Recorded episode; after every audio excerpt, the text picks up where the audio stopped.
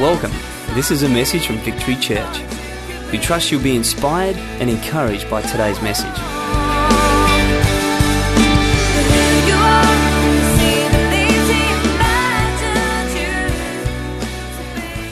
Fantastic. And uh, today we conclude with Upside Down. I'm going to be sharing this morning, Pete's going to be sharing tonight. So we're going to continue, continue our series Upside Down. And to set the platform this morning, I want to ask you a quick question. And my question is this How many of you remember the film The Poseidon Adventure? You remember the Poseidon Adventure? That was made in 1972. I remember as a kid going to the drive in with my parents to see the Poseidon Adventure, the original Poseidon. The Poseidon Adventure with Ernest Borgnine and Gene Hackman. Anyone, anyone remember that? Anybody? Yeah, that's great. For some of the younger ones, you might not remember that, but you may remember the remake called Poseidon. Do you remember that? And it had Kurt Russell and a number of others. Remember? Do you remember seeing that? Between the ages in this room, have you seen or heard of or know about the film Poseidon or the Poseidon Adventure? Yes? Am I talking to the right people? All right. I, I, I've made a plan for those who obviously live under a rock. I'm going to play a short snippet of the film Poseidon, which was made in 2006, okay? So get your popcorn out. And if we can have uh, the film ready to go, is that okay? Turn your attention to the screen and watch Poseidon, 2006. Kurt Russell.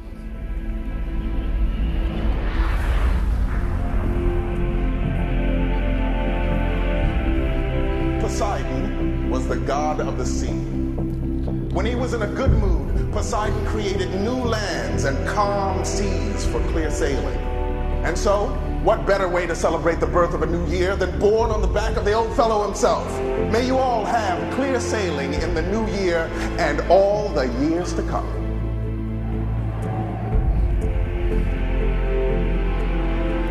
I'd like you to call me at midnight for old time's sake. I think I don't want to wear it. I don't know. I'm starting to wonder. New Year's is never what you expect, is it? Happiest time of my life is when I was broke. All in. You think he's bluffing, Your Honor? I think this is going to be a very interesting night. You feel that? Something's off.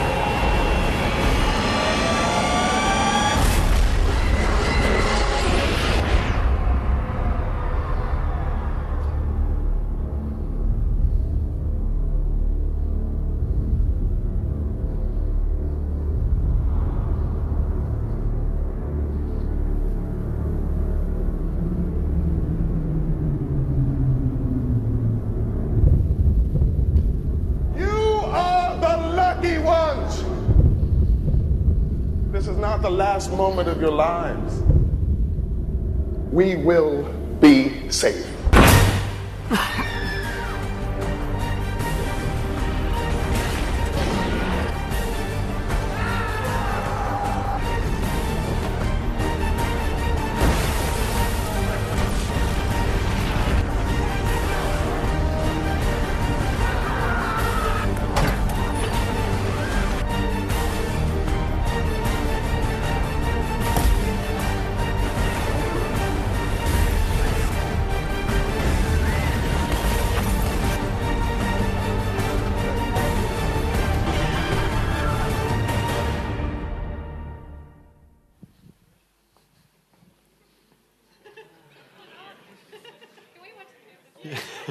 You want to watch the film now? Bear with me. You can go and hire it today, okay? You can watch it this afternoon. But the, the film Poseidon will never be the same again after I finish talking this morning. The story of Poseidon is simply this a passenger ship set sail for a three hour tour. Know that's Gilligan, sorry. Getting my stories a little bit mixed up. Passenger ship sets sail and it gets capsized by a tidal wave. In an upside down ship, everything that was once familiar is no longer familiar to them. In order to survive, they have to think upside down. For this bunch of passengers that survived the initial tidal wave and the turning of the ship, they have to do something in order to survive that doesn't make sense to the natural mind. They have to now, in an upside down ship, go to the bottom to get to the top. They've got to go to the bottom of the ship to get to the top of the ocean in order to survive. If you've seen the film, you'll know that there's a lot of arguments that take place because that's madness to go to the bottom of the ship. And a lot of people lost their lives because they said, no, no, no, we're going to go to the top of the ship. But in going to the top of the ship, they went further down in the ocean. In an upside down ship, you've got to think in an upside down way. And I want you to know that this world we live in is an upside down world. And it was turned upside down the moment Adam ate from the apple in the garden many, many years ago. The moment Adam rebelled against God, he turned everything on its head. Prior to that moment, Adam was living in a right side up environment. Everything was right and everything was in order according to God's will and God's ways. But when man rebelled against God, it turned everything on its head. And in order for us to put things right side up, we have to think upside down. In a world that is upside down that thinks it's right side up. Does that make sense? We have to think upside down. We have to think opposite to everyone else in order to survive, in order to thrive, in order to please God. Because we have had our world turned upside down when man rebelled against God. Talk about a paradox. That's what this whole series is about. Doing the opposite of what makes sense to the natural mind in order to survive.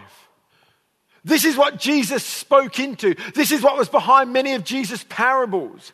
Jesus made many paradoxical uh, teachings in and around thoughts of the kingdom of God. And the reason he did that is because what was normal to mankind and what is normal to mankind today is not working. And so Jesus said things like, if you want to be first, then you've got to be last. If you want to be free, then you've got to become a slave. If you want to live, then you've got to die. These are the teachings that are in and around this whole upside down series, and we want to continue on with them today. The thought I want to bring to you today is simply this in order to receive, we have to give. You've got to give to receive. You've got to give if you want to get.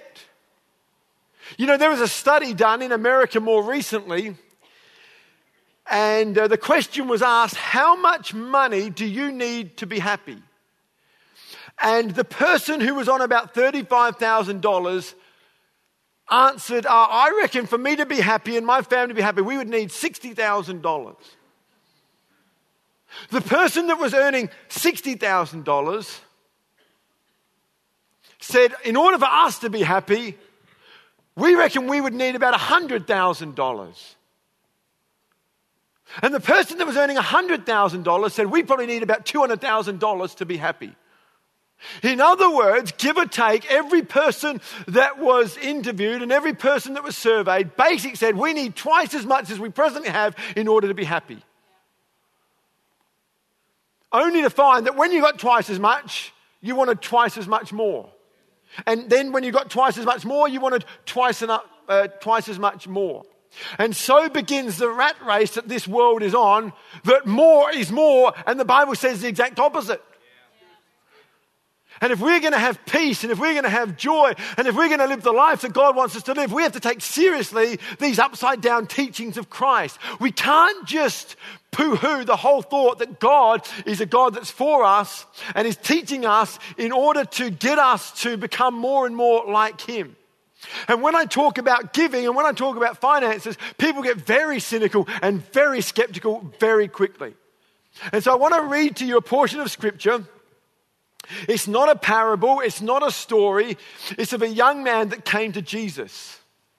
The little heading uh, in your Bible might be the rich young ruler. And it's found in Mark chapter 10, and I want to read from verse 17. It says in Mark chapter 10, verse 17 to 31, Jesus started on his way, and a man ran up to him and fell on his knees before him. Good teacher, he asked, what must I do to inherit eternal life. Why do you call me good? Jesus answered. No one is good except God alone. You know the commandments do not murder, do not commit adultery, do not steal, do not give false testimony, do not defraud. Uh, do not defraud, honor your father and mother. Teacher, he declared, all of these I have kept since I was a boy. These next words amaze me. It says, Jesus looked at him and loved him. Isn't that amazing? He loved him. He says, One thing you lack. He wasn't telling him off, he wasn't rebuking him. He was lovingly giving him some advice in order to help him. He says, One thing you lack. Go sell everything you have and give it to the poor, and you will have treasure in heaven. Then come follow me. At this, the man's face fell. He went away sad because he had great wealth. Jesus looked around and said to his disciple, How hard it is for the rich to enter the kingdom of God. The disciples were amazed at his words.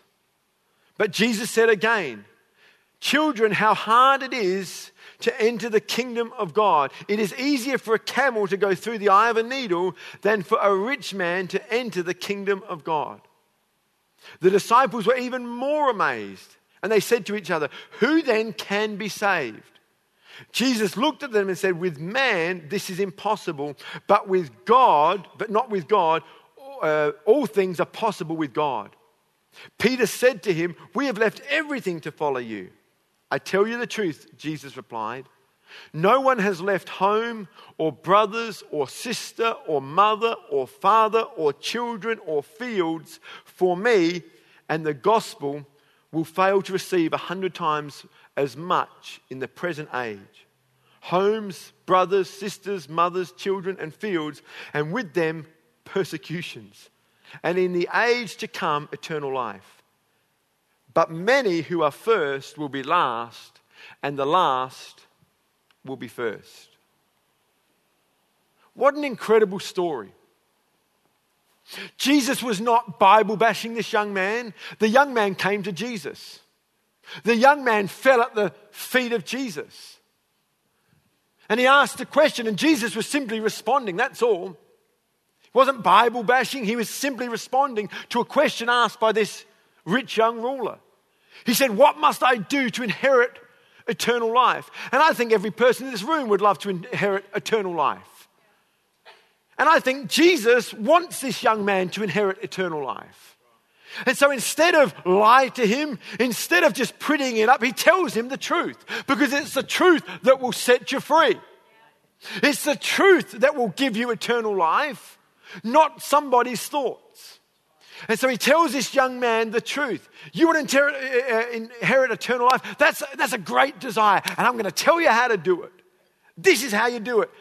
I want you to give away everything you have.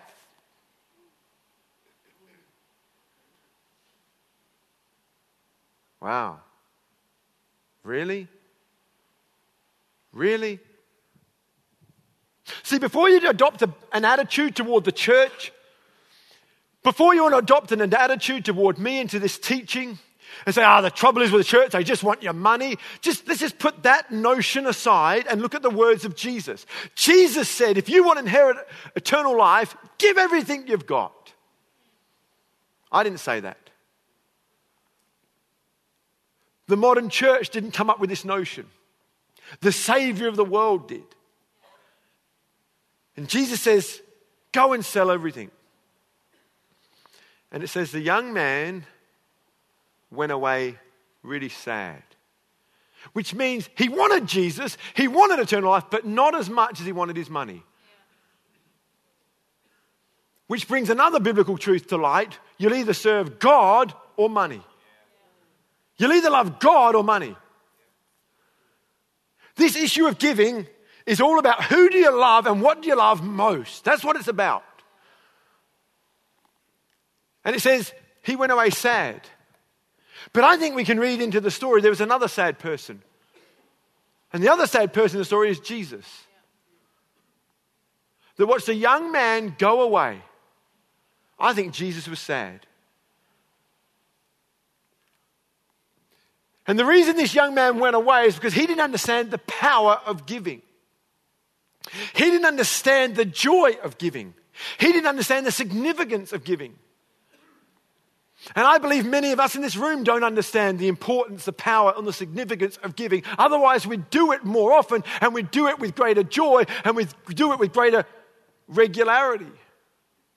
And so this morning, in my short time together, I want to just highlight some things about giving that will hopefully help you change your mind and bring greater biblical understanding in the area of giving.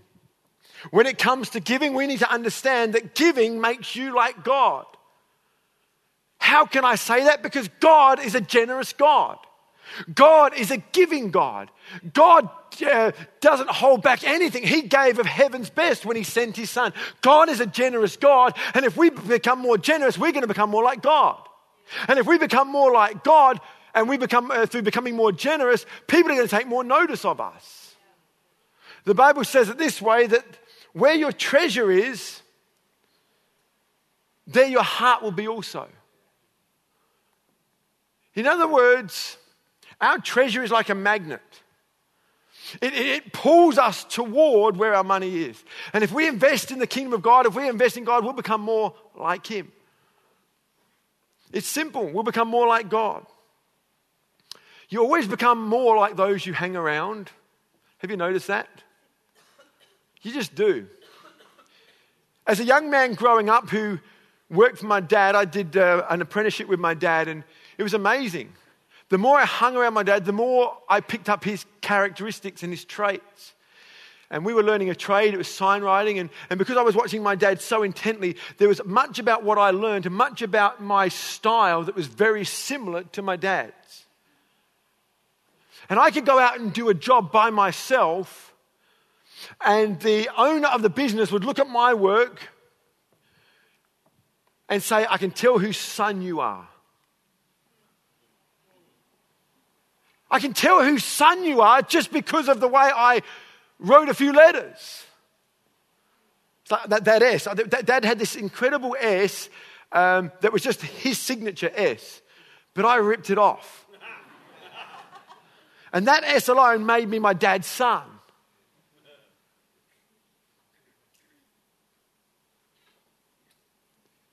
If we start being generous, we're going to start reflecting the generosity of our Father. And people are going to say, Oh, I, I know whose son you are. You're, you're, you're one of God's sons. Because only God is that generous. And God's going to get glory and God's going to get honor and God's going to get the recognition to our lives. And that's what it means by being witnesses. Being witnesses is not preaching a message and living another way. Some of you, to be honest, you'll never get any of your friends and family to come to church. You never will. You can invite them a thousand times and they'll never come because of you, because of the way you live your life. Jesus, uh, the Bible says, be my witnesses. In other words, just be a witness. If you have to speak, speak, but if you don't, just, just be a witness by your lifestyle. Be a witness by what you do. Be a witness with how generous you are. And generosity is not just restricted to money, it's restricted, it, it, it, it's, it's, there's no limitations. You can be generous in all sorts of ways. You can be generous with your words by just saying, You look fantastic today.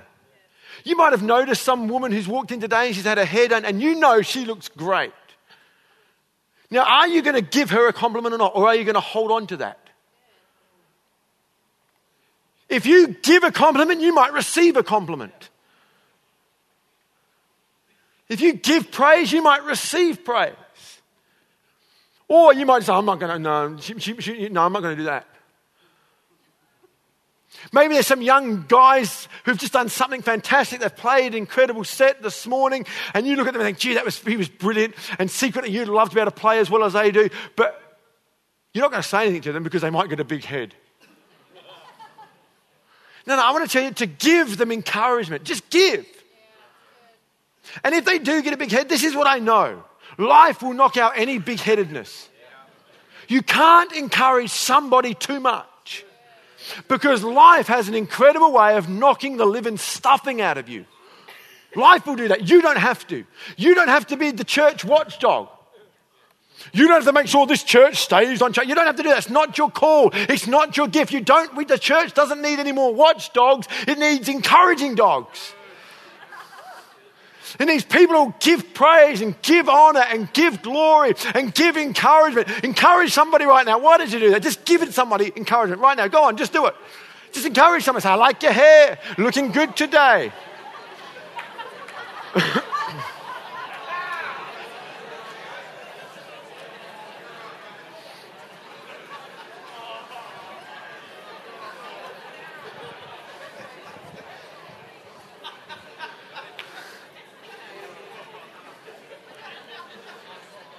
and awesome.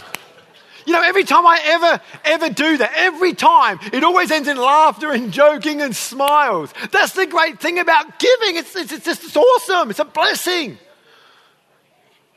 I've never done that, and at the end of it, it's like, mm, that, that was a waste of time, wasn't it?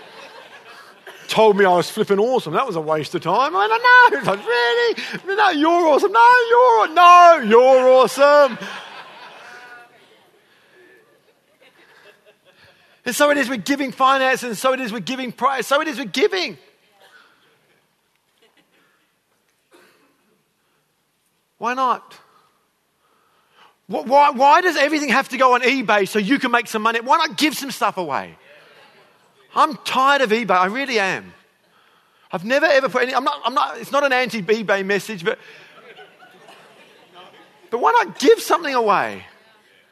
Why not? You got these great shoes that you've outgrown or whatever the kids have outgrown. Just give them away. Why don't you have to make money? Or why, why is it all about you? Why not bless somebody? I, what, I, what I love, what I love, what I love about Christianity is God gives heaven's best and it's free. it wasn't free to him, it cost Jesus his life, but it's free to us.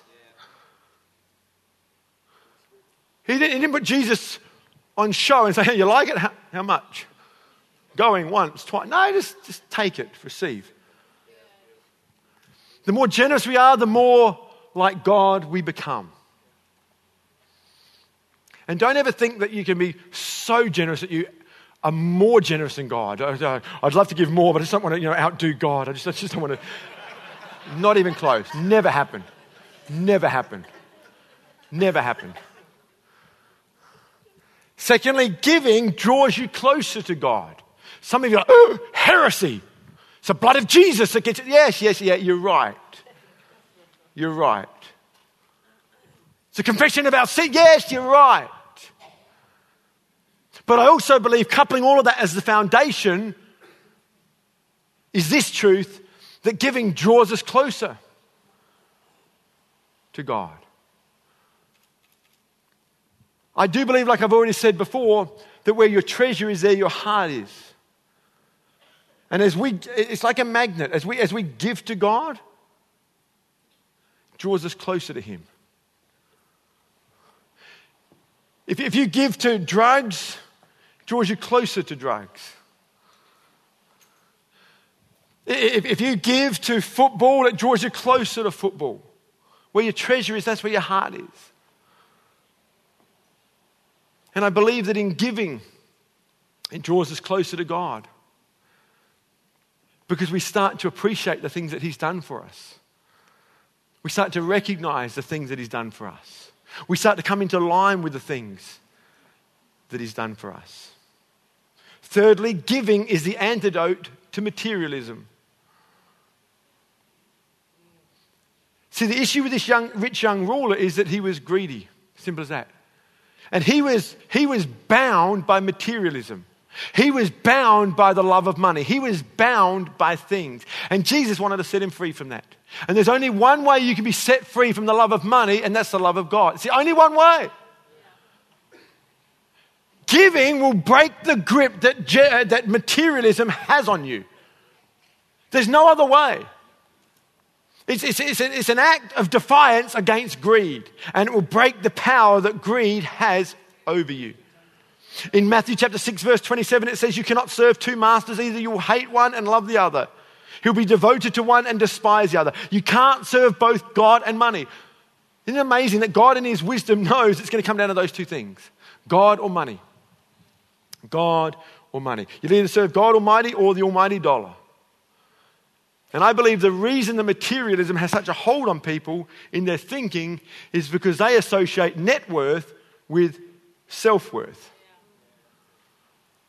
And that's why we've taught on our identity series. That's why we've taught what we do week after week to try and break the disparity between those two things. Your net worth has nothing to do with your self worth. We have to break the connection between money and security and money and success. Money alone does not make you successful. There are many people with lots of money, but they've lost their health, they've lost their marriage, they've lost their family, they've lost lots. And all they've got is money. And the whole message of Christ is there's more to life than just things. There's more to life than just things. You're not going to hear this teaching outside of church for the most part. What you're going to hear in this world is get all you can, be all you can.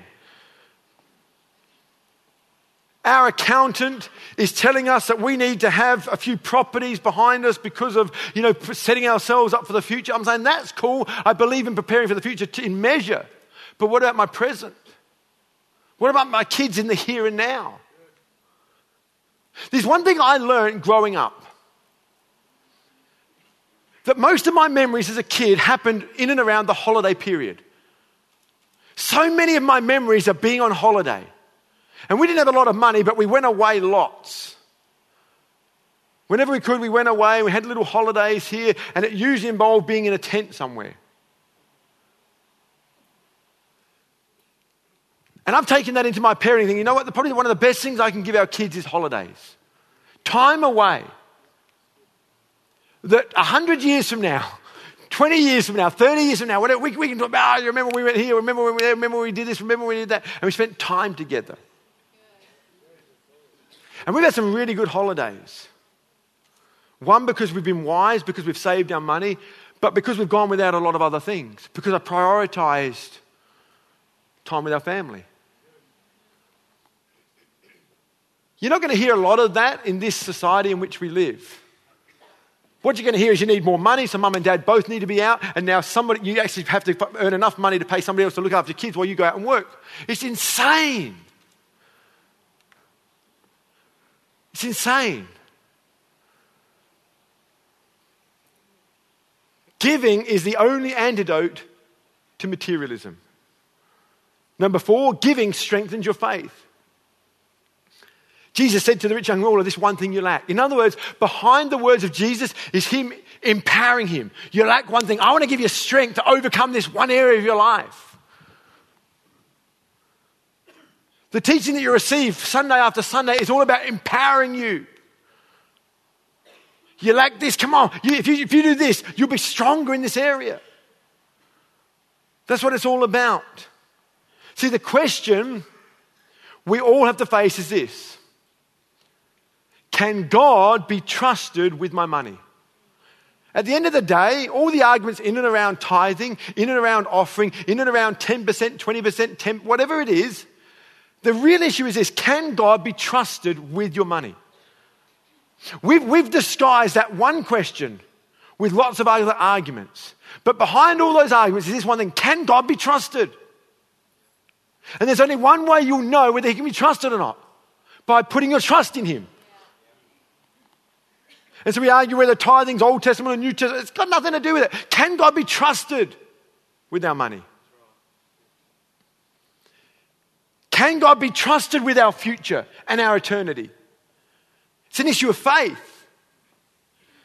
And when you put God to the test, and when you place your trust in God in any area, and you do it long enough, and you look back over your shoulder and think, wow, God can be trusted, and it builds your faith. I have no issue whatsoever. It is never a test for me to give 10% of my income. I settled that a long time ago, and I've been doing it for so long now. I have no issue with it, no qualm with it whatsoever. It's not about whether it's Old Testament or New Testament. It's can God be trusted? And God has proven himself faithful to me over and over and over and over and over and over again. And so my understanding and perception of God is this God can be trusted.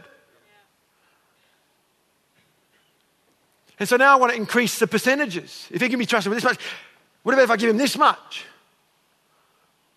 I'm finding, yes, he can be trusted with that too. And so if you're struggling in the area of giving, in particular, the area of tithe and offerings, the real issue is can he be trusted? Is God's word true? Is he a God of integrity? Like I've said many times before, that if Matt sitting here on the front row says to me, I'm going to be at the prayer meeting and I believe him, that says more about his integrity than my faith in him. I can place my faith in his word because he's proved himself true over and over again. And my story is just one of many, many stories in this church alone, let alone the church around the world, where God has been proven faithful in the area of finance and in the area of giving. If you are not a giver, I want to encourage you to get involved in giving. To get involved in giving. And it will strengthen your faith. It'll test your faith, but that's how your faith gets stronger. Doesn't mean it's always going to be okay. You know, I've, I've been involved in gym work long enough to know that what, what, what grows a muscle is resistance. You can get in the gym and just use all the light weights and, and, and never change. But it's putting a bit of resistance that brings the growth. And so, yeah, your test will be faith, uh, your, your faith will be tested. But in being tested, it'll get stronger. And in getting stronger, that's where the growth is. And so, through giving, your faith will be strengthened. Fifthly, giving is an investment into eternity. This story starts out as a rich young ruler. Somewhere in this young man's life, he became an old rich ruler. And a few more years on from that, this story goes into the dead rich ruler. Young, old, dead. It's the story of all of us. Here's a news flash for every one of us you're all going to die.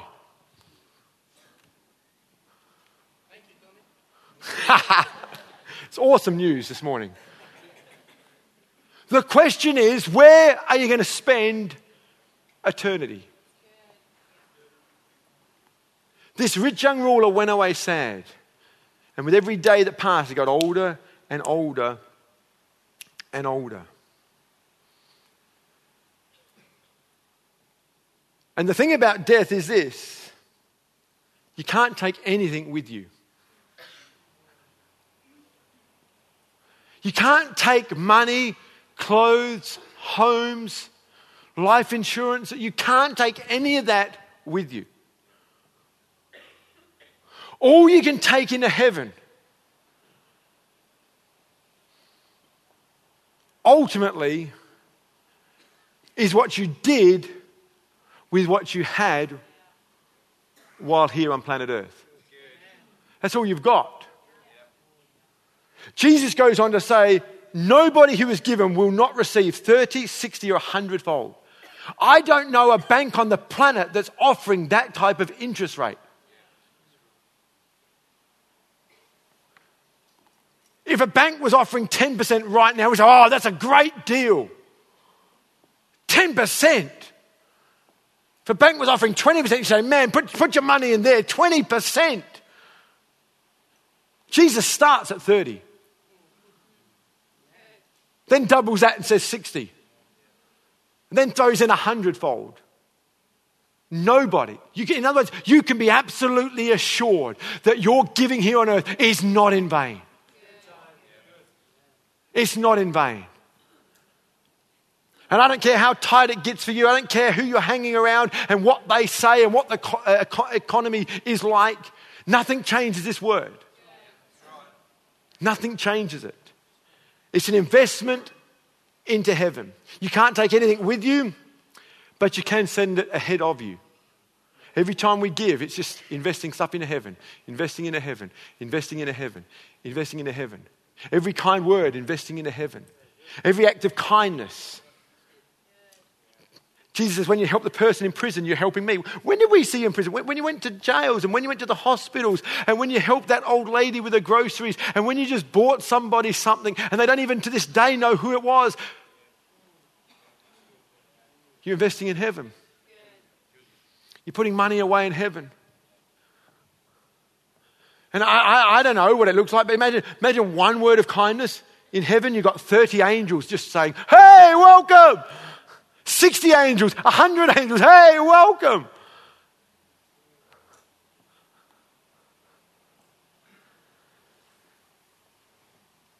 Number six, giving will bless you. Giving will bless you. The unfortunate thing about the rich young ruler is he thought, he thought he was losing. And God actually wanted to bless him. God can bless us in many ways, particularly in the area of finances. But three ways He'll bless you is this He can increase your salary, He can decrease your expenses, and He can protect your commodities. We see that with the Israelites, and their sandals never wore out. We had more men than expected at the men's meeting yesterday. I love that. It was just awesome. Our culture says, oh man, don't hold a men's breakfast at 7 o'clock in the morning. Men aren't going to get up for that. Well, we're finding they do. And we find more than we expect do. And so we, were, we, we didn't have all the food we needed. We only catered for a certain number. And yet no one went without. I'm telling you, God, somehow, I imagine it's like this, oh, we've got no, we haven't got enough bacon. I keep serving it up, and God just, just, God just, just, I don't know where the bacon came from. I don't know where the eggs came from. It just came. And I love that. It doesn't add up. And I love that. This upside down teaching doesn't make sense to the natural mind. It doesn't add up. This is the world's way. Two plus two equals four. That's what we were drummed into us at school. Five plus two equals seven. But with God, it's not like that. God takes five loaves and two fish and makes it equals 5,000. God's economy is not like our economy. And if you tap into God's ways, you get God's results. So, Lord, we, we haven't got enough food here. We, we haven't catered. There's too many guys that actually want to come out on a Saturday morning. What an incredible problem. I don't think God goes, Oh, I'm going to punish you now. No, God goes, This is awesome. This is great. Here, give more bacon. Guys, cook some, all the angels in heaven cooking bacon, throwing it down. Just, just like, wants to bless us. This is not the prosperity. I'm not, I hate the prosperity gospel with a passion. This just give to get. That's not why we do it. That's not our motivation. But it is a result. God says He will bless us. It is a promise nonetheless. It's not my motivation, but it is a promise. My motivation is out of love for God. It's, it's, not my, it's not what drives me. I don't do it to get. I do it because I love God. And I do it because I realize if He never blesses me anymore, He's blessed me enough with the greatest gift of all, His Son, Jesus Christ. But your word did say you'll bless us anyway, Lord. So, you know, oh, my name's Jimmy. I'll take what you give me. Come on, give me what you've promised in your word. I love it. There's so much about this church that doesn't make sense, and I love that. Just talking to some of our leaders just this morning, I say, you know, I never want to, I never want to work God out so much, and everything just so all our ducks lined up in a row so much that we don't need God. I love those stories that there was enough bacon and eggs. I love that. Just a little thing. And I'd love to tell you I'm surprised, but I'm actually not. It's, it's kind, of, it's, it's kind of what the God I love would do. Just cook some extra bacon and eggs for us. He does that. So giving will bless you. Bob Gass says that the offering time is not how God gets money from us, it's how he gets money to us. When we give, that's how he gets money to us. So oh, they gave, I'm just going to give them. That's, that's how he does it. And my last point this morning is simply this giving makes you happy. Unfortunately, the rich young ruler went away sad. Why? Because he didn't give.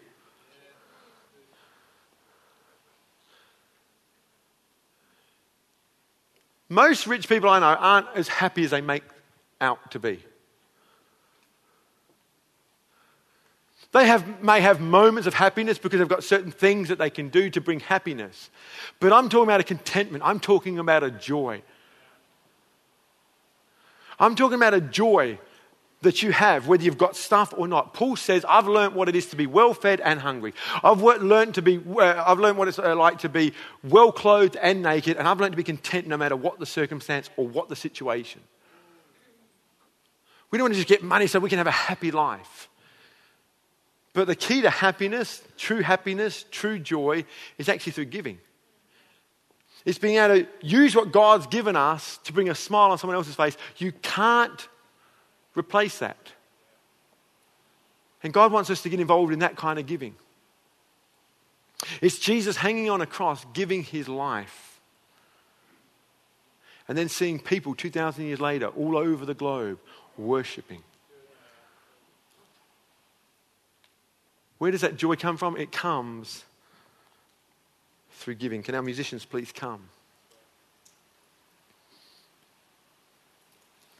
In Acts chapter 20, verse 35, it says it's more blessed to give than receive. Now, hey, if anyone wants to put me in the test and give me something, I, am sure I'll be happy. It, it, it's great when you receive. I get that. There is a happiness that comes through receiving. But the Bible says there is a greater joy that comes through giving. You can interpret everything that's been shared this morning as a subtle ploy of the church, yet again, to get money out of my pockets, and you would have missed the point. I'm simply here to remind you through this whole series that normal is not working. The normal way of thinking is get all you can, be all you can. Rip everyone off. The more you can get, the better. That way of thinking is not working. I'm here to try and encourage you to try God's ways.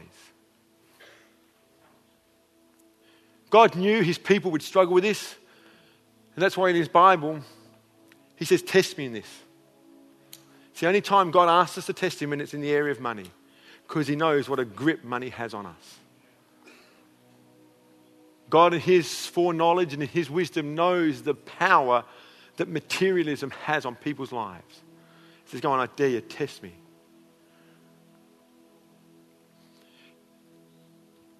Just imagine for a moment. I was asking every one of you to, to, to tithe one tenth of your income. And if you were not better off in six months, I will reimburse you what you are not better off in. Every one of you say, Yeah, that's a no brainer, I'll do that. Thus, showing yourself to put more faith in me than in God's word. Why not do it because God said? Not because Tony will reimburse you. In actual fact, you'd have more luck with God than with me. We live in an upside down world. And in order for us to put things right side up, we have to do things the opposite of what we are being taught and what is being modeled to us. In a world that says get, get, get, we have to do the opposite and give, give, give. Christianity starts with giving. For God so loved the world, he gave. For Jesus so loved the world, he gave his life. You want to be a Christian? It means a life of giving. It's not just about coming to church. It's not just about singing songs. It's about giving of ourselves. That we reflect our Lord and Savior, Jesus Christ. This is the end of the message. Thank you for taking the time to listen, and God bless.